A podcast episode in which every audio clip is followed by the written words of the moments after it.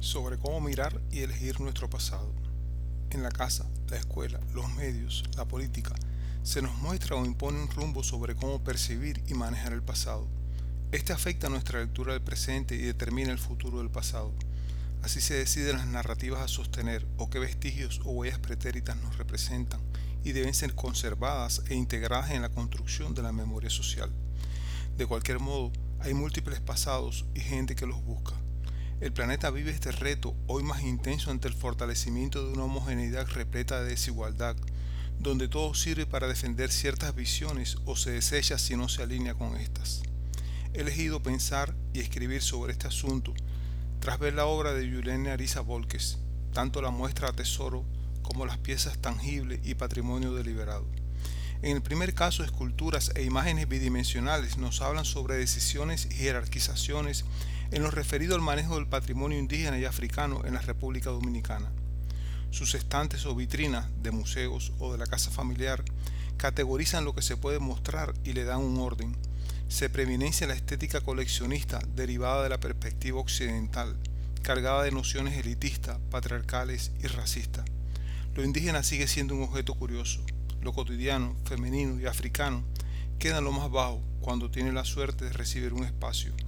A veces es una elección inconsciente, en otras es un acto de poder, como la apropiación del cuerpo de las mujeres indígenas y africanas, lamentablemente afectadas por comprensibles presiones biológicas de hombres solos, con poco tiempo para pensar en el alcance de sus actos, inmersos en la gloriosa misión de conquistar un nuevo mundo, cuidar atos, u ofrecer azúcar al mercado internacional. Las indias creadas por Giuliani cartan esa cruz. Quizás porque lo merecían al exhibir su pecaminosa desnudez o porque murieron buscando el oro requerido para adornar altares en la Catedral de Sevilla. Su negra resiste y cabalga el chivo de la masculinidad y el poder. Ambas son las mujeres de hoy, asesinadas por el exceso de amor de sus hombres propietarios o por la ilegalidad del aborto tangible y patrimonio deliberado aluden a raíces secundarias.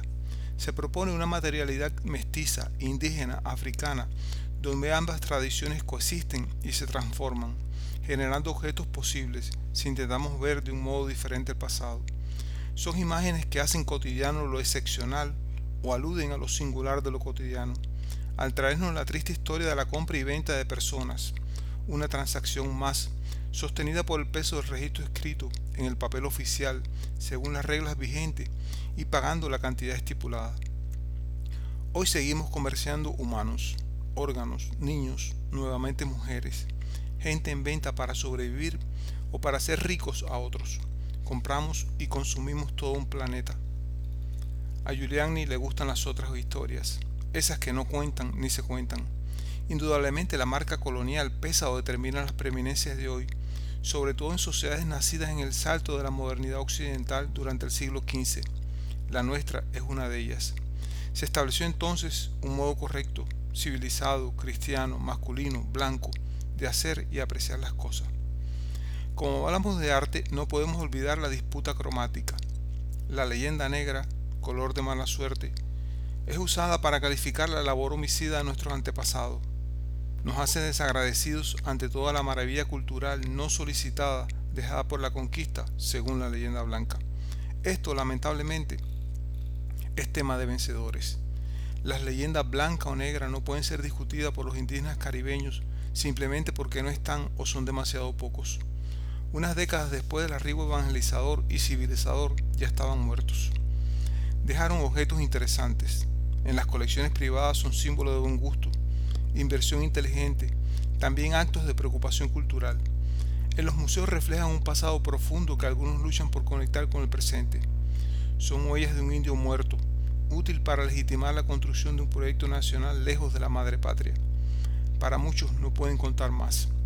Por ello, si todo está dicho y convenientemente guardado en museos, entonces ¿por qué frenar el avance de la industria y el turismo ante indios que escogieron lugares inconvenientes para vivir y nos dejaron sitios arqueológicos mal situados, en las playas, que son para los hoteles, o en las cuevas, que pueden servir para algo más que revenenciar extrañas figuras. Priorizar las huellas del pasado hispano parece un tema de natural disposición. Esos preciosos monumentos están ahí, en nuestra ciudad. O quizás no, tal vez Ese es el verdadero pasado, la verdadera historia, aquella con la que muchos se sienten conectados. Los indígenas fueron esclavizados, los primeros en ser carimbados con un hierro caliente, amontonados en barcos, ofrecidos en mercados, sacrificados buscando oro, haciendo azúcar o buceando tras las perlas. Lo merecían por luchar contra los españoles o consumar pecados como la sodomia y el canibalismo. Los capturaron en todas las Antillas, los trajeron de Venezuela, la Florida, Yucatán, Colombia. Se les envió a España y cuando éste impuso su liberación, ingleses, franceses y holandeses los llevaron a sus islas, desde Guyana a Norteamérica. Cambiaban los cazadores y dueños, pero las víctimas eran las mismas. En algunos sitios del continente se abolió primero la esclavitud de los africanos que la de los indios. Las matemáticas de la esclavitud son imprecisas, pero siempre asombran y duelen. 5 millones de indígenas y 12 millones de africanos cuando los indios ya eran pocos, difícil de justificar su explotación y viable la transportación marítima a gran escala, se recurrió a un recurso ya aprobado por cristianos y musulmanes. Si esclavizar africanos era una vieja práctica, la magnitud del tráfico, sin embargo, fue inédita. También se fijó desde entonces una nueva relación entre color de piel y posiciones de poder. Ser negro significaría ser inferior. Casi siempre capturados y vendidos por otros africanos, su viaje al Nuevo Mundo sembró el Atlántico de muertos. En las plantaciones caribeñas pocos llegaban a viejo. Generalmente no sobrevivían más de una década, pero para ese momento ya se había recuperado la inversión y seguía siendo rentable adquirir otros.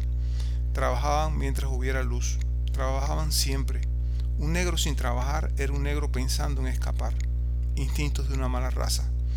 Trajeron su alegría, su lengua, sus canciones, su comida, sus plantas.